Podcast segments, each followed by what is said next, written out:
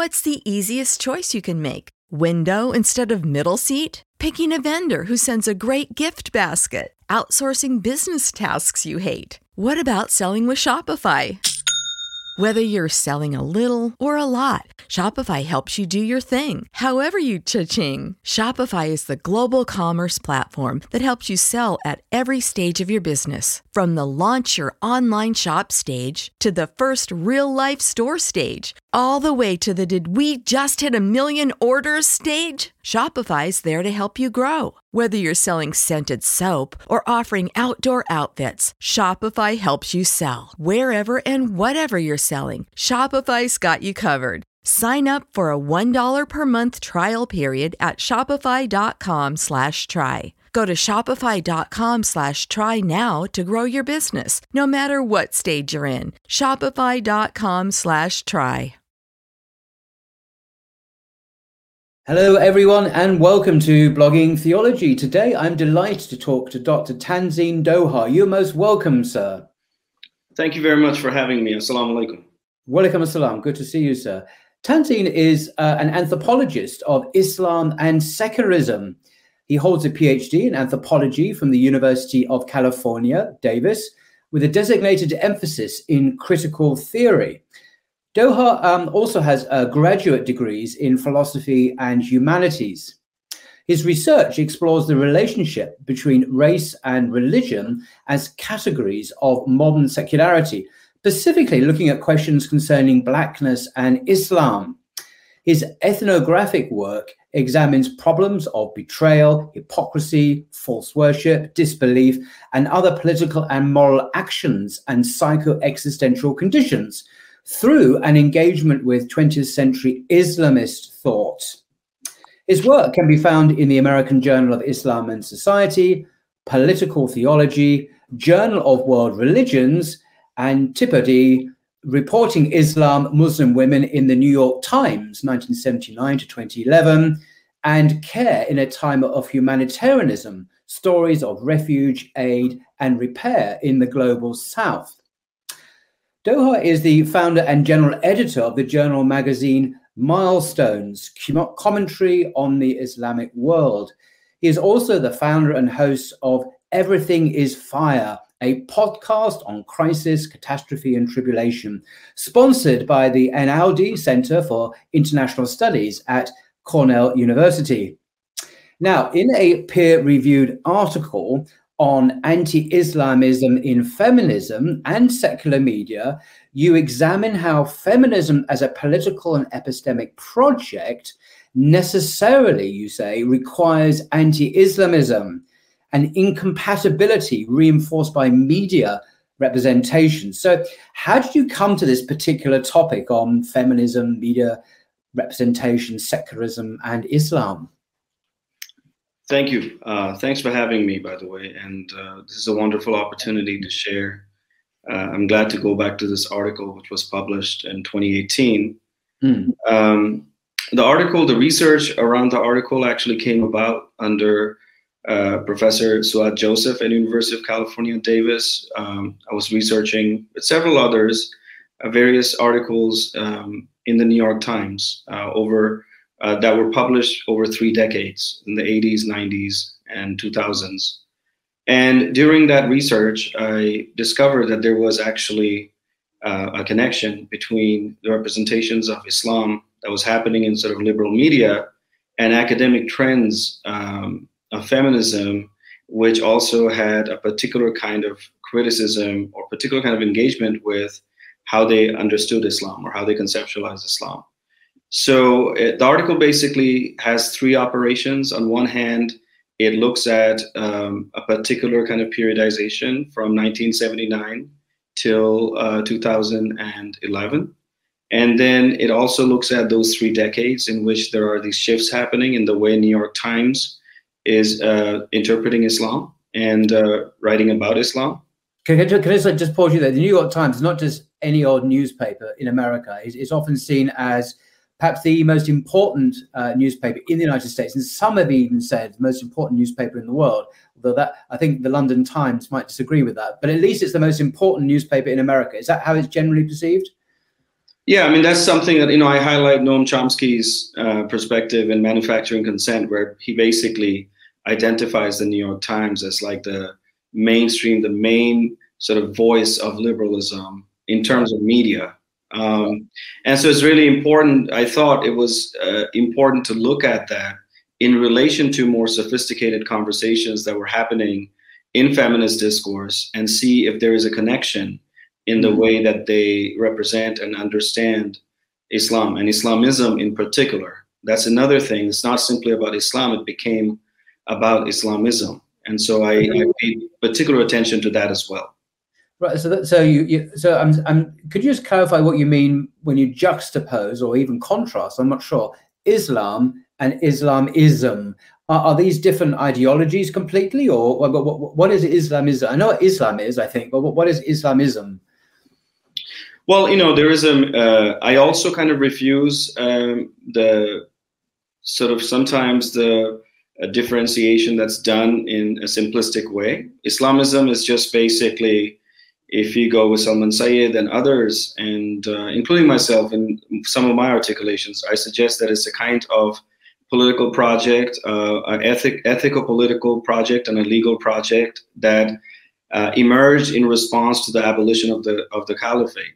And uh, and so 20th century Islam, when Muslims started to become politicized, a lot of those articulations were um, were considered forms of Islamism.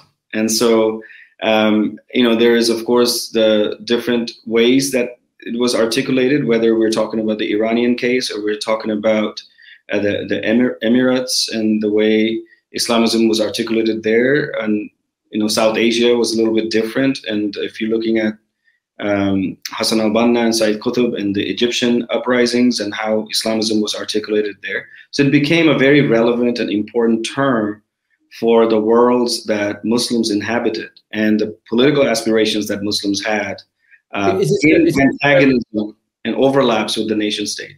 Right. Is this a term that Muslims themselves invented? So, or is this something that the West Western political observers chose uh, and coined and applied it to politically aware, politically active Muslims in the rest of the world? That's a good question, but uh, you know there is a debate on this, and uh, uh some uh, some some some of the when you need mealtime inspiration, it's worth shopping Kroger, where you'll find over 30,000 mouth-watering choices that excite your inner foodie. And no matter what tasty choice you make, you'll enjoy our everyday low prices, plus extra ways to save, like digital coupons worth over $600 each week. You can also save up to $1 off per gallon at the pump with fuel points. More savings and more inspiring flavors make shopping Kroger worth it every time. Kroger, fresh for everyone. Fuel restrictions apply. Uh, some of the critics have said that it's not a term that comes from that is mostly used by Westerners, but I actually find it to be, as an ethnographer, very, very used in the Muslim world. And uh, Islamist now is a very common term um, of designating a particular kind of project in which Islam is central, and particularly its uh, legal and ethical dimensions. Okay. So, I mean, what do you mean by um, Islamist periodization, and why is it necessary for this analysis? Yeah, that's a very important question. So, I had to periodize those articles um, that I looked at in the New York Times, and I found out that, you know, generally when is political Islam is talked about, um, it is, and this is the Western problem. It's always talked about as a as sort of a consequence of larger global struggles, superpower struggles between the Soviets and the US and whatever's happening in the West.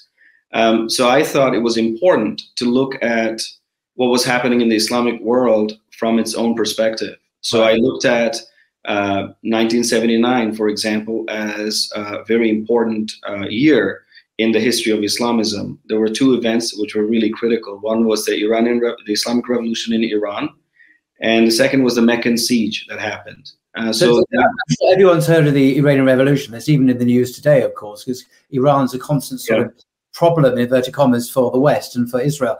But the the Meccan siege um, has kind of been eclipsed by, perhaps deliberately, people were not wanting to mention. I mean, what can you just summarize briefly what actually happened in this incredibly momentous event that took place in in Saudi Arabia back in 79? Yeah, the empirical details are in the article, but I would say it was important.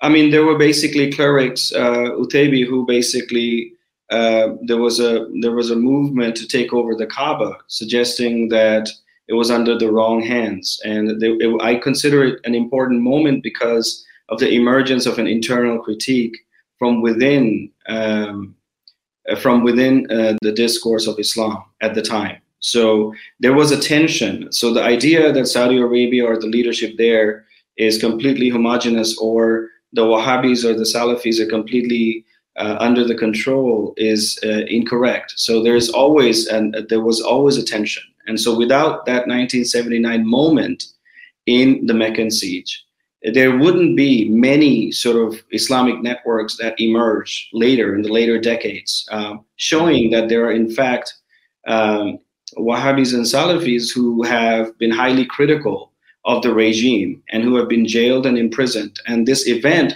actually was uh, demonstrating that kind of tension. So this kind of internal criticism, political criticism that Islam had uh, in the in, in Mecca and Medina is something that should be taken very seriously. And at the time, it wasn't taken as seriously. And we know in retrospect that it was a very, very important event because in Sunni sort of Islamist and jihadist discourse, that moment was uh, really important and central. So it's a, it's a genealogy that we can look at by thinking about the global networks that have emerged in the later decades of Islamism. Mm. this is before Al Qaeda, before uh, Bin Laden became what he became later on, of course. This exactly, and it's interesting because I think Bin Laden also at the time would have witnessed it, and, that this is possible. That there was a and the possible kind of uh, rebellion happening within the Salafi discourse or Wahhabi discourse and so on, just part of the Sunni Islamist discourse. Exactly. And then the second period, I think, is it 9 11 uh, onwards to a later date? The second periodization, I sort of look at the 90s. So, the 90s, right. yeah, the 90s, in which after um, uh, the, the Soviets have been defeated, so we look at a unipolar world in, in which the US looks at Islam as the main enemy now, not just uh, a problem uh, or something that they could support partially here and there uh, but rather a, a, major problem to deal with, particularly in Afghanistan and other areas. So it became um, so 90s was a more direct, directly interventionist approach. So in, in media representations, so I should go back to that because there's a connection. In the 80s, much of the media representation looked at um, blamed sort of culture. So it separated is Islam as culture and religion and this was happening in academic discourse as well. So it looked at the problems that the West didn't like, things about Islam that the West did not like. It looked at as cultural practices or cultural problems of this, that, and the other. In the 90s, feminism became much more directly interventionist about Islam, and so was US imperialism. It was much more directly interventionist in its approach. So in the 90s, for example, if you look at some of the feminist uh, articulations about Islam and women women's rights and so on, it's very very clear that they're looking at Islam as the direct enemy at this point, as a, uh, within the political field.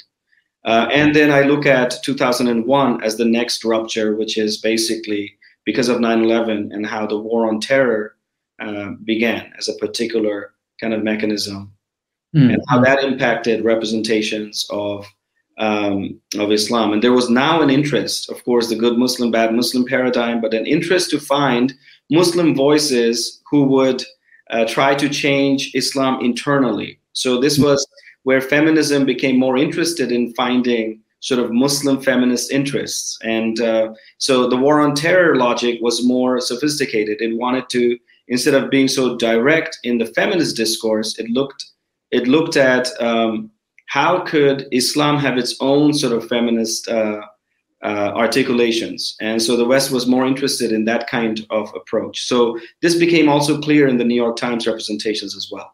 Yeah, there's some fascinating. I, I read your article. There's some fascinating examples of, of, feminist discourse within Islam at that time, saying that Islam talks about the equality of, of men and female men and women, and kind of ignoring any other verses or, and hadith or sirah, which tell a different story. So it was kind of well, I think you, you at one point it's rather selective um, reading of um, the the evidence uh, to suit a particular feminist agenda, of course. Quranic hermeneutics, for example, fem- Islamic feminism uh, and it, the whole point is to basically suggest that the, the Quran is the main text, of course, and then trying to dismiss the entirety of the Hadith scholarship, or the, for the most part, and kind of diminishing the influence and the significance and the central role of the Sharia, and mm-hmm. uh, and suggesting, and so saying that basically Hadith was produced by patriarchy, and therefore it must be. Um, so that's kind of became a dominant. Um, way of looking at uh, Islam from the perspective of hermeneutics and Quranic hermeneutics, of which Islamic feminists participated in very directly. There's one thing that struck me. I mean, just speaking my, my own opinion as, as, someone who's not qualified, obviously, as you are. That for me, not all forms of patriarchy are bad. I mean, the, the assumption, the axiomatic uh, dogmatic, uncritic, uh, unlooked at, unexamined assumption is that patriarchy per se is a thing that is just evil and bad and, unex- and cannot be counted. But for me, there are different forms of patriarchy. The, the, Quran has a form of patriarchy, I would argue. Mm. Islam does. It's there in Bukhari, Hadith, and so on, without going to all the evidence. Clearly, there are different roles for men and women, usually, and they're not identical. They're different and they're complementary. And, you know, um, you know, the man is the head of the household, for example, and, and so And so I see this as a good thing because it's the way the Creator has ordained that we as a species should live in harmony together uh, and so on. But it seems to me that, that this discourse that you're describing dismisses all that as, as, as simply unthinkably wrong. Uh, and and yeah. I, am always struck by how unexamined and un, how uncritically asserted that assumption is, always, and is never looked at. And I'm thinking, can we can we look at this, please, critically and question this assumption, please? But it, it never seems to be done in this discourse. I don't mean in your discourse. I mean in the in the feminist or secular discourse that you have described so well in your article. Yeah, and that is one of the there's the there's one assumption which is central, which is the assumption of autonomy of the subject, uh, yes. or the radical subject of autonomy, yes. the sovereign, radically sovereign subject. And the understanding is that um, when you have an Islamic tradition in which uh, the subject is a servant of God, following mm-hmm. divine laws and uh, is not actually autonomous is supposed to follow divine laws to understand divine powers and is working uh, working his life according to uh, a particular sets of, of principles that he has to be obedient to then you don't really have the same kind of autonomy or sovereignty and that is uh, incommensurable with some, the assumptive logic of secular feminism or secularism more broadly. Right. Uh, there's a great quote here, if I may, just read from your um, article, which I think is a very eloquent uh, summation of what you've just said, and it really gets to the heart of the matter. And you write um, in the article, which I'll link to in the description below, so people can read it for themselves. And you write this incompatibility between modern feminism and Islamism arises from epistemic, conceptual, and material differences Modern feminism's basis is the sovereignty of the radical subject, the subject of the Enlightenment, capital E, that's the, the period in European history, 17th, 18th mm-hmm. centuries. It assumes that European women as persons must have access to sovereignty, and therefore that any for any form of submission to authorities that violate this sovereignty must be addressed as an inhibition for the ultimate freedom and autonomy of women. It is this subject and autonomy that is fundamentally contradictory to Islam's desire for subjects who are obedient to divine will, divine powers, and divine laws. End quote. So you seem to be talking here of a fundamental incompatibility between feminism uh, uh, uh and Islamic orthodoxy. Uh, fundamental, at the most elemental level, there is an incompatibility um, and yeah, I uh, that's my that's my writing right there. Which is well, well, well, I mean, although I think you you're absolutely spot on, and it's really great when I hear people say this because we need to look at the philosophical metaphysical substructure of so much of discourse. We don't in in the discourse of feminism and secularism itself. People don't seem to mention this. It's almost like, well, Islam and and, and the West are, you know, we all believe in human rights. There's always the kind of surface alleged connections and compatibilities, but none of this fundamental incompatible um, paradigms that operate, which you have correctly highlighted. And I find that frustrating because they, these are incompatible worldviews. I would argue. Yeah, I I I would agree with you as well. Um, and you know, my I, my focus though on this paper was less moral and more structural. Yeah, I wanted yeah. to show that there's a structurally feminism is anti-Islamist. It's not it's not that I'm doing a moral assessment of feminism. I'm not really interested in it. I'm just showing. But why? Well, you, you know, so in your article, you make this very point you just said, and I, I, I tick that in that. Oh, right, okay. He's not making a moral point; he's making a structural point. Mm-hmm. But why did you choose to do that and not make a moral point? Because um, that's a good point. Because I think moral condemnation uh, of feminism is already being done by many thinkers, um, including popular thinkers, right. without showing a kind of structural genealogy of this incommensurability, which is actually a deeper problem. So there could be many feminists, for example, who could have uh, political articulations that are interesting to some to some anyone, and we could we could uh, think that it's there is a compatibility without looking at structural and epistemic incompatibility which uh, which is at the at the at the root of the of the problem. So even if there is at the level of contingency various forms of feminist articulations that could be interesting to discuss or think through, because there's a structural incompatibility, it's it's very difficult to keep um, a kind of feminist discourse and make it compatible with Islam. And I think mm-hmm. the structural point is more forceful in articulating this incommensurability. Um, mm. Because if you're not looking at how ontologically there are different articulations at the level of even how man, human beings are conceptualized, what are their, what is the, what is uh, nature? All of those, all of those questions are foundational to hmm. have an Islamist opinion, perspective, and sets of principles.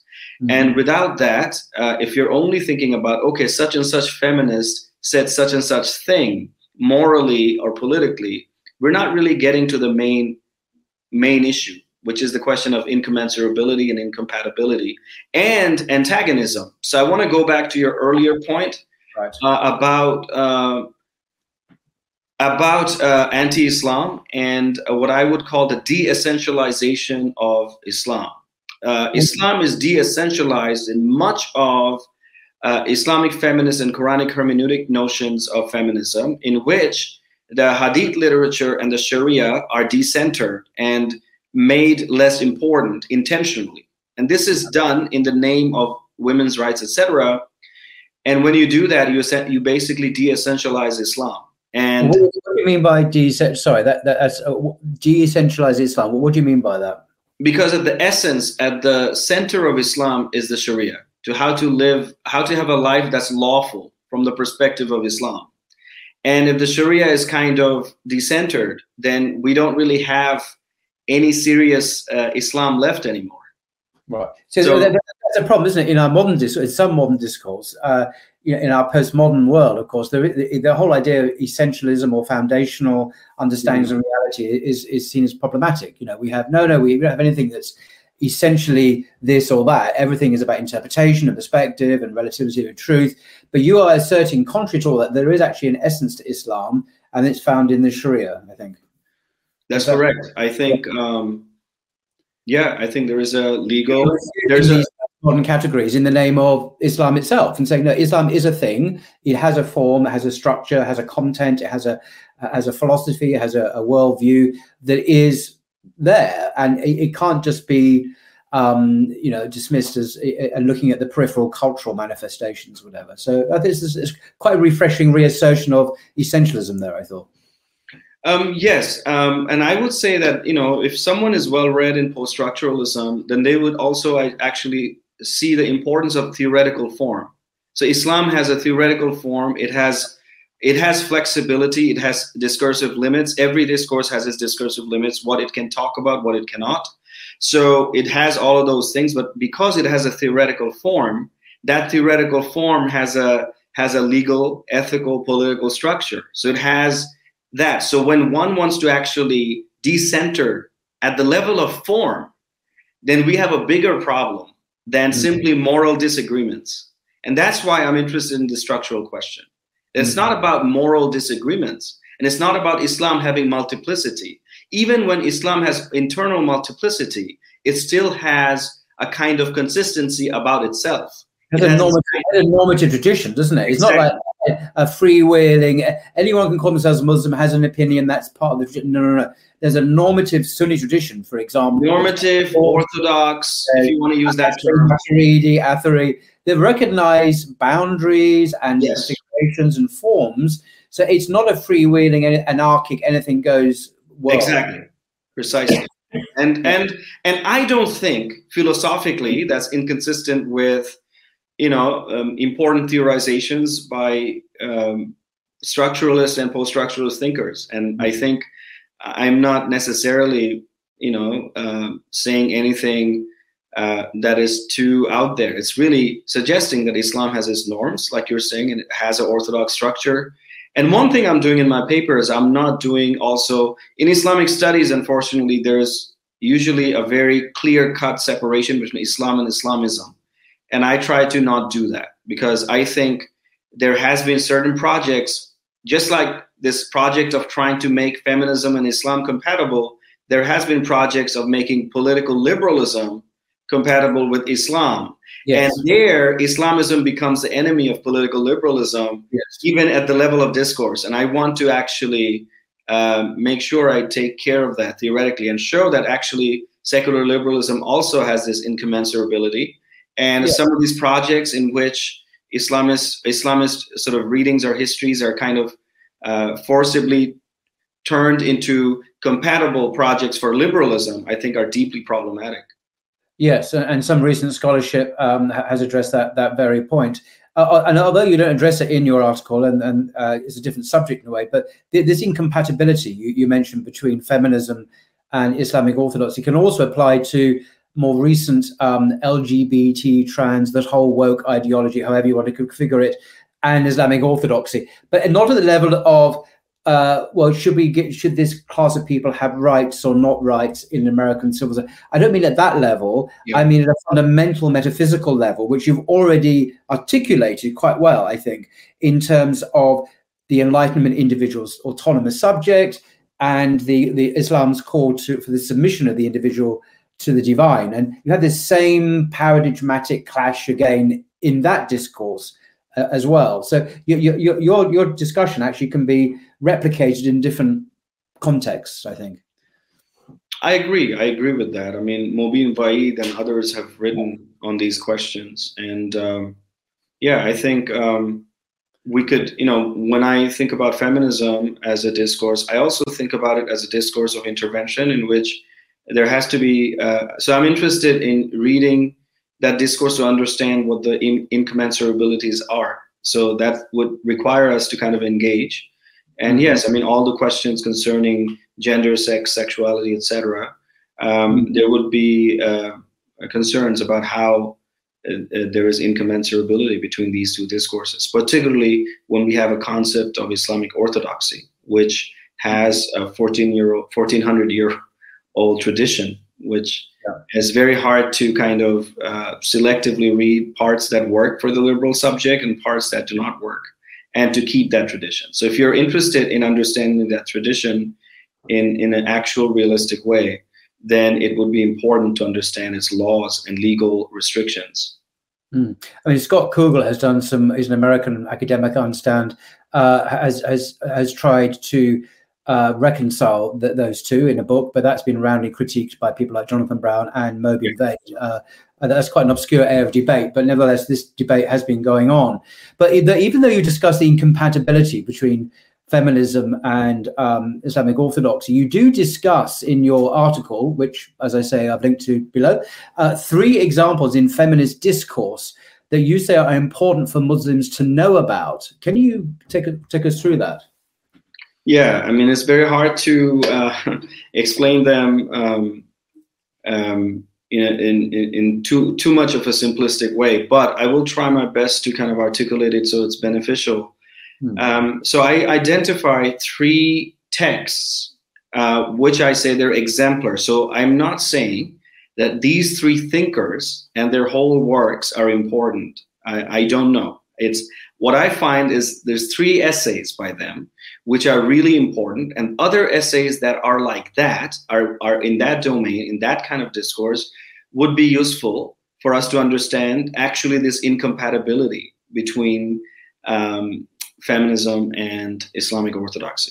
So the first text is uh, that I look at, I think, is by Sunera Thobani, her article "White Wars," which basically shows feminist um, uh, kind of engagement with the war on terror uh, directly and indirectly. Uh, and in that particular text, however, Sunera Thobani does not go with the easy sort of Western feminist discourse.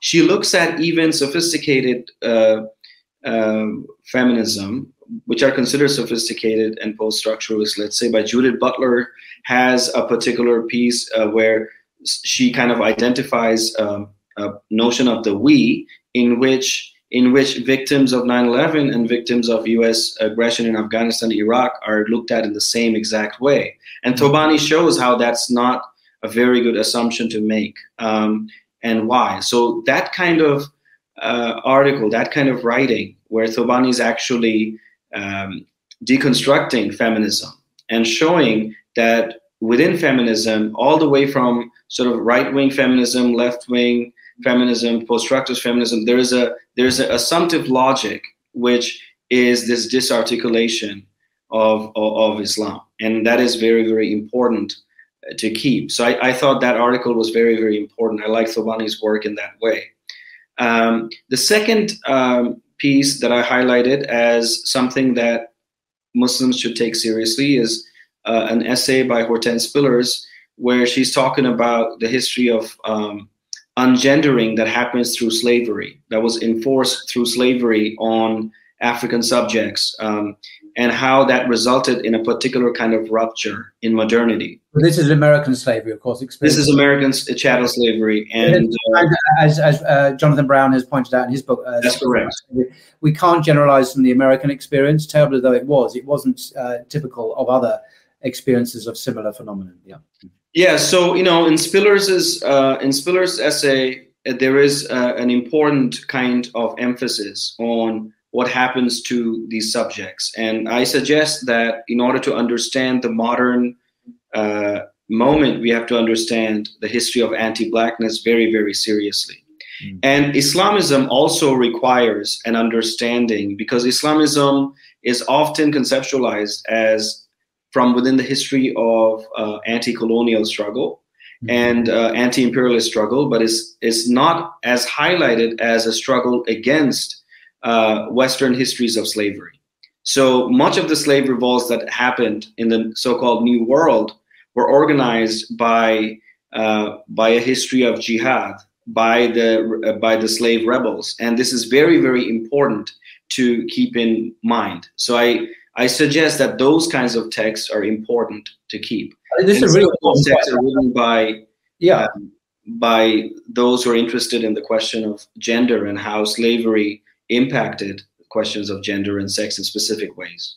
No, what you mentioned is a really important point because a, a lot of the, uh, I, I, don't know the numbers, but it's a vast number of uh, black slaves uh, were actually Muslims. Uh, and th- these were Christian slave owners who purchased or kidnapped Muslims basically and turned and became uh, slaves in America. So it, it's, uh, I mean, this is a not a trivial point, but a point not made by you in, in your paper, which has different concerns. That the idea that Muslims coming to America is a recent thing because of yeah.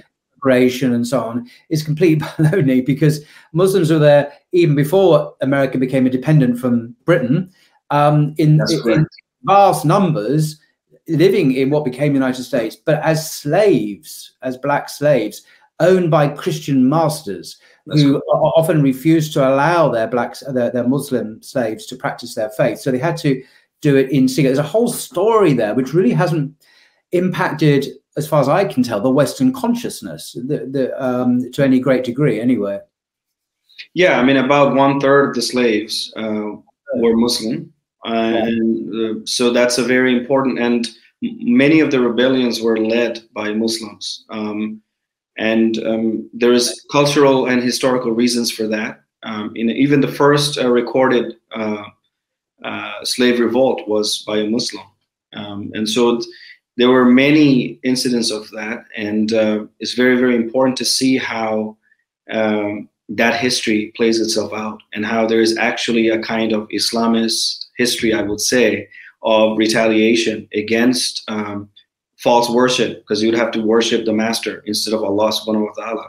so there was a genuine kind of struggle against plantation owners. Yeah.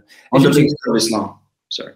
Right. No, no. I, I, was saying, well, one of the most frequently uh, cited texts uh, until the modern period, de Klerk uh, famously quoted it to Nelson Mandela, was from a Paul's letter to the Romans in the in the New Testament documents about all authority is instituted by God, and you you cannot rebel against authority because it is uh, instituted by God. Uh, and this is used to justify uh, apartheid. But there are also numerous passages in the New Testament, not just by Paul, but other letters, mm-hmm. which directly instruct slaves to obey their masters. Um, there's even one in uh, a pseudepigraphal letter uh, of Peter, uh, 1 Peter, which says, Slaves must obey their masters even when they are cruel. Um, the idea of submission to cruelty uh, and and to brutal slavery is actually a New Testament commandment. Mm-hmm. Uh, I say it's pseudepigraphal because it's almost certainly a forged letter, according to biblical scholars, anyway. So I'm not. I don't want to blame the Apostle Peter for that.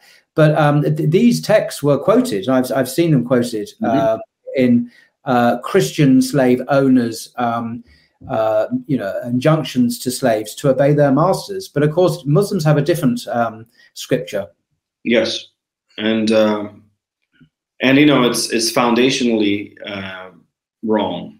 So you know for Africans who came as Muslims, uh, who were Muslims for years and years, uh, mm. were enslaved, and um, so it's very important to see how that history emerged of struggle. So much of uh, uh, much of Black political history, in which there is a history of struggle, uh, and some of the most radical ones were influenced by Islam. That's how you get figures like Malcolm X, for example, uh, who emerged as uh, a major figure in the Western Hemisphere for Islam. And I think um, this has a, a, basis which, for us to understand that, we would have to look at texts by folks like Spillers and to see what had happened at the level of uh, even gender yeah, you mentioned the word struggle, uh, obviously an English word. What's the equivalent in Arabic? So it would be jihad, yeah. So I, look, uh, that's my point. Uh, there's, there's, it's ironic that in America you could have had a noble tradition of jihad, called jihad, being recognized as a political reality.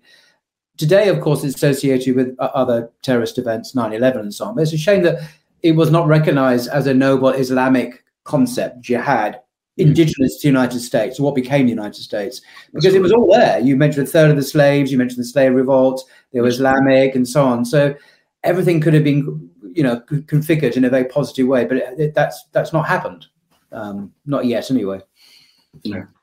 Um, and the third, the third text is a text by Gayatri Spivak, Can the Subaltern Speak, which is which I thought was very important because it basically deconstructs ideas of um, Western notions of modernization, uh, ideas of tradition, and so on. And it kind of does a deconstructive work and looks at the subaltern as uh, as someone who, and the idea that subjects are already speaking subjects is a Western assumption. By speaking here, it means speaking a language that's legible within the civil society. So not like the can the subaltern uh, speak words, but so can the subaltern speak a language that is legible in, in sort of civil society discourse, right? So that's, I think that is a very important text because it shows, again, the idea of the history of tradition. So if Islam is a discursive tradition, which, it, as you know, as Talal Asad articulates on his founding text, then we have to think about how tradition is interpreted in the West um, and how it's understood and conceptualized, and often against sort of modernity in specific ways. So it, something could be done to it in a specific manner. Mm-hmm. So I think that kind of text is really important to read as well. So again, hmm. these are the exemplars. And then in my article, I move towards what I call a categorical uh, um, uh, analysis of feminism. So I separate generalized view to cate- to generalization from categorization. So it's possible to look at feminism as a category and saying that as a category, it has this incommensurability with Islamic orthodoxy. Um, and I don't think there's anything wrong to say that, structurally speaking. Hmm if someone wants to morally condemn that, that's a whole that's a different conversation. And what, yeah. what do I think morally? That's a different. I'm saying structurally, this is uh, this is an incompatibility. And so, and again, there has been uh, within feminism actually a critique of Western feminism. So constantly, mm. liberal feminists and Marxist feminists always try to suggest that look, Western feminism is a problem because it does this and that and the other but there's this other stuff that is important, right? So I suggest that no, the problem is not Western feminism. The problem is that feminism itself as a category has an antagonistic and incompatible relationship with Islam. Now, you talk about uh, the overlap between um, uh, these kind of academic feminisms and media representations, and you focus particularly, as, as we've said, on the on the New York Times. But does the New York Times just just follow kind of the academic trends here, or, or does it have its own distinctive take on on uh, in articulating presumably kind of a more liberal feminist rather than a Marxist feminist kind of discourse uh, against Islam or Islamism? Yeah, so you know the New York Times in their representations, um, as I as I was saying earlier, is more simplistic than the academic versions, right. but it it surprisingly had very similar takes as uh, overall the, the conclusions are very similar to how the academic feminist discourse. Of course there are some shifts. It's not completely exactly what the academic feminists are saying but the media discourse and feminist discourse have a similar kind of there's a homology there and so that's a very interesting for me when i when i discovered that that there is actually a very serious similarity uh, I did add stuff. So, for example, New York Times, as liberal feminist discourse, would talk about Muslims through the idea of Western notion of rights and so on, ideas of property and so on. But you know, Marxist feminism, for example, is not what New York Times does. So I, no. I, I, highlight uh, someone like Federici, who's a really significant figure in Marxist feminism, and even there, I show that she relies, she critiques sovereignty, of liberalism.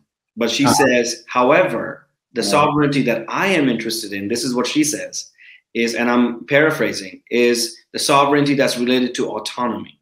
So again, both of those are actually ultimately based on notions of autonomy, notions of agency, which uh, emerged out of a particular European history. So to force Islam to inherit that and to make that into a priority I think is is is always problematic. And it's something you didn't explore in in your uh, essay for obvious reasons because it would taken you way beyond the, the subject. But is the genealogy of the, the this this subject, this idea of, of, of autonomy, which goes back to to Kant, uh, goes back to uh, uh, Stuart Mill later on, but uh, and John Locke uh, yeah. as well. Um, uh, and maybe others, I'm, I'm sure. But but these are all very kind of non-theological, non-metaphysical ideas of autonomy. It's kind of a, quite a secular feel to them, and and this seems to be part of just the like a fish in water. It's just part of the air, the water we swim in. It's yeah. seen as axiomatic natural and so. On. But you're saying, and I think rightly, and others have pointed this out too, it's not at all natural. It's the product of a of a series of ideological or philosophical movements that have a clear genealogy that we can trace back that is uh, that is geographically regional to a particular part of the world, to Europe, and thus to America uh, uh, after that. It's not indigenous to Africa or South America or or, the Islamic world or China or anything. And, it, and yet it, it assumes, this is what always it always amazes me, it assumes a universality about it, as if it's just like laws of physics are just everywhere. but it's not. It's very particular. But it has this hubris built into it that no, we are we know best. We Europeans, we Americans, yeah. and the whole world must be like us or you're backward, you're or you're Muslim or Islamist or radical or subversive, dangerous, whatever. And it's this kind of background ideology, which again, this is the deep structure that you you allude to. That's correct, and that that's that's what I suggest. And there's a very long history, the history of autonomy. That's a whole genealogy, like you're saying. Mm. And um, yeah, I mean, it's interesting that Federici kind of relies on autonomy and self-determination. So all of these thinking um, is connected to a history of the state and history of um, of the modern state, and um, and so that's that's deeply problematic as well because it's you know normative Islam is much more flexible about that question of what to do with the state, and I look at Islamism also has a very interesting kind of flexible history of its relationship to the state and as well as its understanding of anti-state, as understanding of colonialism. So Islamism changes its character depending on historical urgencies uh, and particular situations, right? Islamism in Palestine is going to look very different from Islamism in Afghanistan. It's going to look very different uh, from Islamism in Turkey. So these are things that we have to be um, very careful about. And you know, I'm an anthropologist. So I pay attention to those kinds of historical and, and, that nuance that you brought in in your essay is something I really appreciate. I hadn't quite grasped before. That, as, as you say, what you call Islamism in Palestine, Afghanistan, Turkey, whatever, mm-hmm. is different. It's not like uh, the kind of the Western trope of Islamism just exactly. happening here, there, and everywhere. No, there, there, are very particular circumstances. Obviously, Palestinians are under military occupation, and the Afghan. I mean, we can go through the different scenarios, but these That's are very different and often different kind of political philosophies kind of uh, That's correct. However, however, it's not up in the air. It's no. kind of has to follow the discursive tradition of Islam. Mm. Has to be within that discursive tradition. There is a particular notion of orthodoxy. Those things have to be there for it to be Islamism, and but, for it to be even Islam. So uh, there is no way out of that question. Mm. That's why uh, this concern about incompatibility and incommensurability is so important. Mm. I mean, can I just push back against this term, but Islamism? What one could say, you're not saying this, but what one might say, well, the Prophet Muhammad, upon whom be peace, after the Hijrah in Medina, he built a proto-Islamic polity. I'm not going to call it a state because that has connotations of whatever polity, governance, rulership, whatever. So he was like the the head of state, if I can use that word. There was an army, there was a constitution, the Constitution of Medina, which apparently really, really happened. So there was a, as a political polity. By the logic of this language of Islamism, one would say that Muhammad was an Islamist. Now, no, uh, you wouldn't say. I, I, mean, we wouldn't use that language, obviously. I wouldn't. I no, wouldn't. I'm not suggesting you would. But why wouldn't one use that language, given the logic of this, which is not my logic? I'm just, I'm just trying to be descriptive here. Descriptive yeah. of the, the, the, language that's used of Islamism, why couldn't it also apply to the Prophet Muhammad, upon whom be peace, given that he was a very political actor? I mean, he had treaties with people, he engaged in jihad, he did this, you know, he wasn't just a, a private person who just had prophecy, uh, prophetic utterances. He was a political actor on the world stage, mm-hmm. latterly. Very good point and very important point. Um, Islamism is a term that I would use for 20th century onwards for various political mobilizations in the aftermath of the abolition of the caliphate, that there was an urgency to uh, the Islamic revival took place. And uh, Islamayun, as a term that came up in Egyptian, pre- uh, Egyptian prisons against Nasser. And right. it, the idea was everybody, you know, particularly in Muslim societies, there are many Muslims and many Muslims are serious but are they serious enough to make it a political project? And that's what separated them from other Muslims. And so this is actually why I refuse the idea that Islamism is simply an Orientalist term. It's not. It's a term that came up from Muslims themselves to identify the urgency, political and legal and ethical urgency to construct a society against sort of a Nasserite domination of the nation state and so on. Uh, and so this is very, very important. And I think a lot of the times, unconsciously, when Muslims um, find Islamism to be a problem, problematic term, or continuously trying to say that it's just an Orientalist reproduction, they actually have their own anxiety about the term. They have their own anxiety of what it means in the Western sort of discourse, as uh, and so they have their own internal uh, questions about it. So, uh, and that anxiety has something to do with. I'm not going to call them directly anti-Islamist. That anxiety is the libidinal economy of anti-Islamism. That is the mm-hmm. at the level of their desire, at the level of their anxiety, at the level of their affect. There is this. There is this um, uh, uh, um, a kind of worry, a concern, and I think that is also itself the product of anti-Islamist discourse in sort of mm-hmm. liberal um, imagination, even when they, people are not claiming to be liberal. And I think this yeah. is uh, another issue. The Prophet ﷺ, of course, was from an earlier time, much pre-modern era we're not talking about Islamism there. We're talking about Islamism at the level of what happened under particular kind of colonial history, particular kind of history of the abolition of the Khilafah, and then what happened afterwards. In so it's a historical term in that sense. It's not. Yeah, I mean, the way you're using it is not pejorative. It's not negative. It's descriptive. Exactly. You clearly defined it as a post-abolition of caliphate political activism. If I can rephrase what you're saying, but, uh, and this is the sting, surely, when it's used in the West, when it's used in France here or in England or America, as far as I can see, uh, at least I could be wrong, very often it's used in a negative sense. It's often synonymous in True. some discourse with terrorism, actually, with True. violence, with a, a, very kind of negative understanding of jihad and so on. And True. so it's not a neutral term. I, I mean, it might be used neutrally by some academics, but but more often than not, I would think it's seen, particularly by Western policymakers, as a problem that needs to be confronted or part of the war. Also, dare I say? I'll I'll take one step. I'll take a step further and say, not just Westerners, right? Secular yeah. observers and good Muslims, according to Mamdani, the Muslims that the seculars like.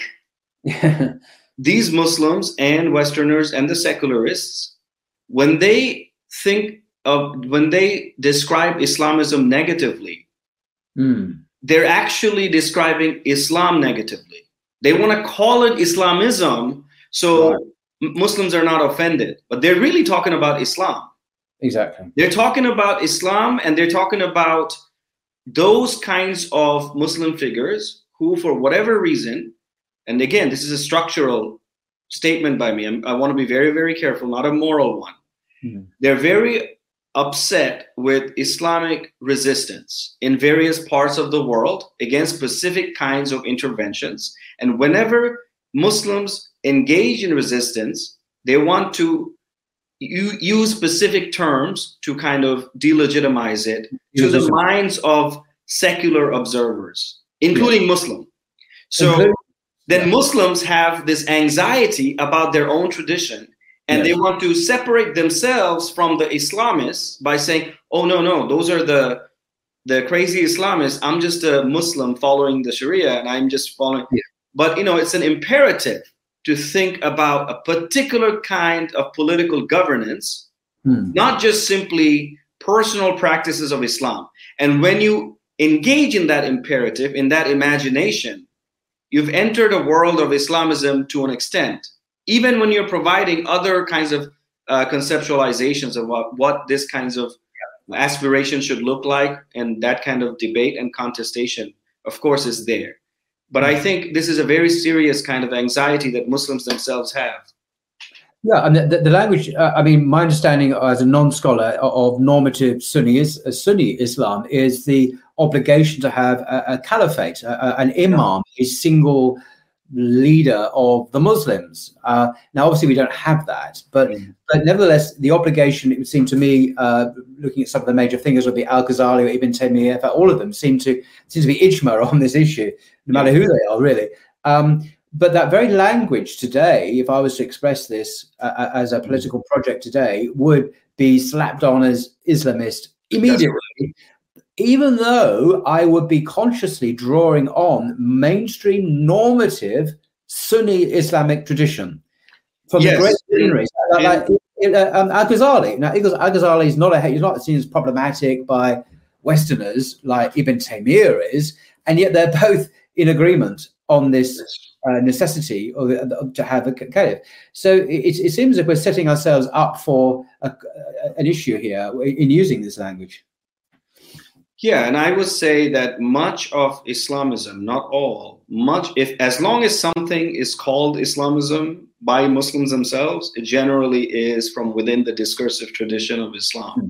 Mm-hmm. It could try to kind of stretch some of the borders to an extent, and there is a debate around it among scholars, but it's been very difficult to call Islamists, for example, non Muslim, even by the consensus of the Sunnis it would be very difficult to do that. I would say, no matter what how massive the uh, disagreements are.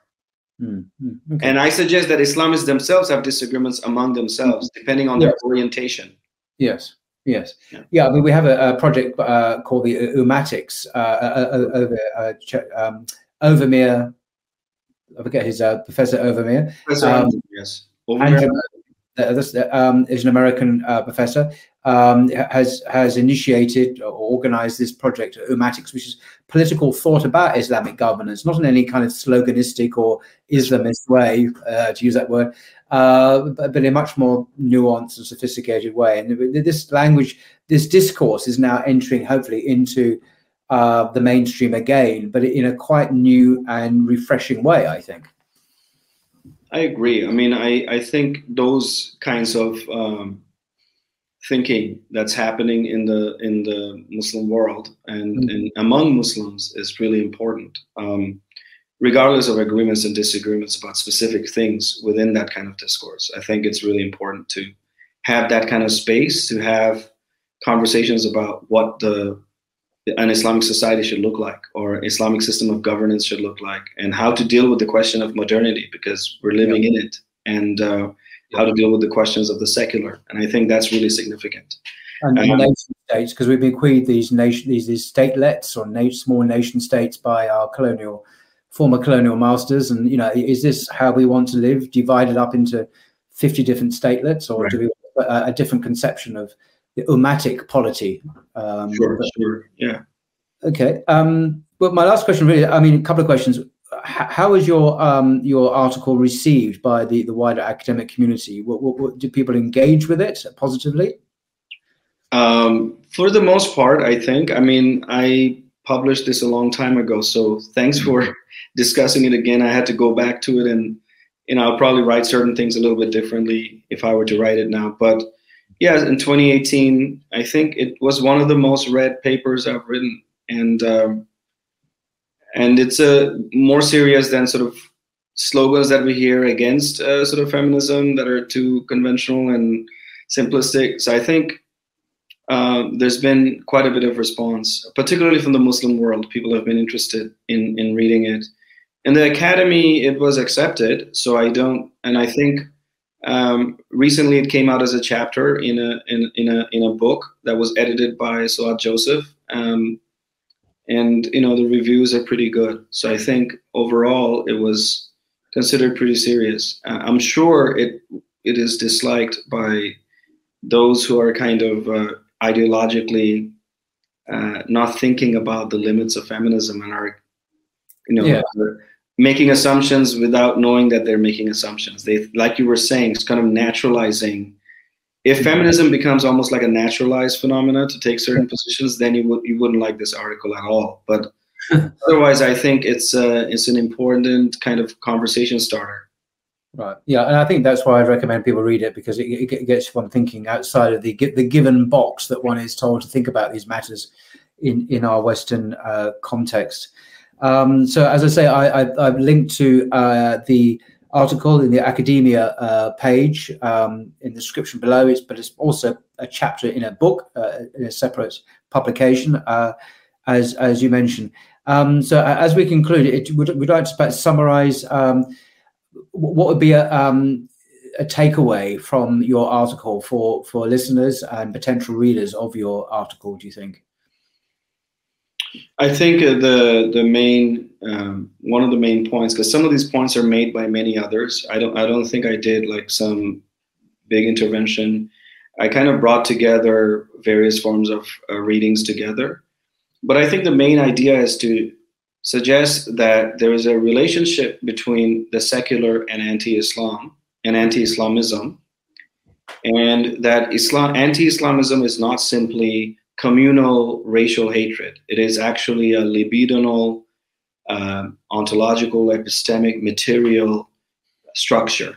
And that part of it is, I think, the takeaway. Um, not to think of Islamophobia in the conventional sense that, oh, you know, I'm going somewhere, someone calls out a name or something, you know, yeah, some kind of basic bigotry. is bigger than that. The anxiety that the secular um, society feels towards Islam is a very deep anxiety. And mm-hmm. in order to trace that, one would have to look at the history or genealogy of anti Islamism and how secularism actually has within it. Is the essence of secularism is actually anti Islam.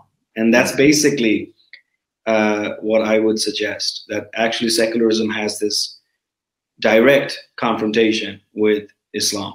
And this is hidden somewhere most of the time, uh, but it is the main essence of it.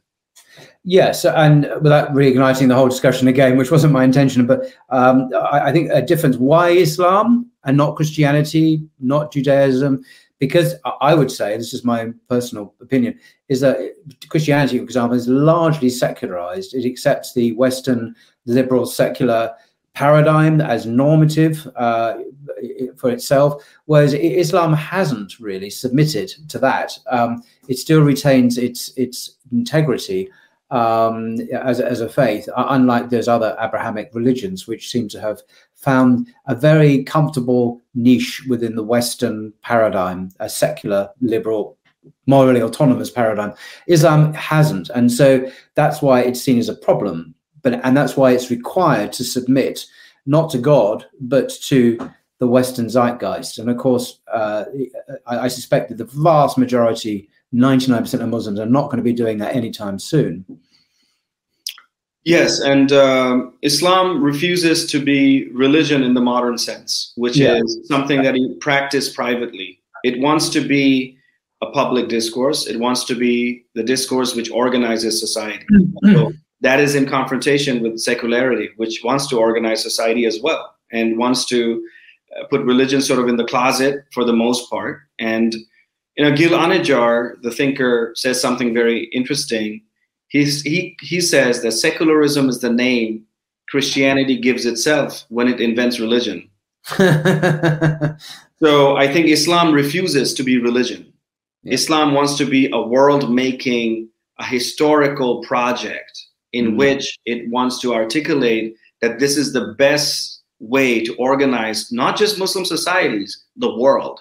Mm-hmm. And this is the best way to organize humankind. And I think that is not really is compatible with secular interests and the way it imagines the world. And, and if, if, any liberal secular viewers find that language alarming, they must, I think, suggest that exactly the same aspirations to global hegemony are also found within liberalism, because yeah. liberalism, with its language of rights and secularity and secular democracy, also aspires to be a global, total end of history. Remember This language of the end of history. It means the complete hegemony of a certain Western liberal secular discourse. That's so th- these are counterpart uh, ideologies, both with global um, hegemonic aspirations. Uh, right. yeah. Fascinating. All right. Well, um, that's absolutely fascinating. Thank you very much, uh, Tanzeen, for your time uh, and uh, and all the work you put in. And um, very, very interesting indeed. Uh, um, thank you. Thank you very much. Appreciate it. Until next time. Thank you. Assalamu alaikum. Wa alaikum assalam.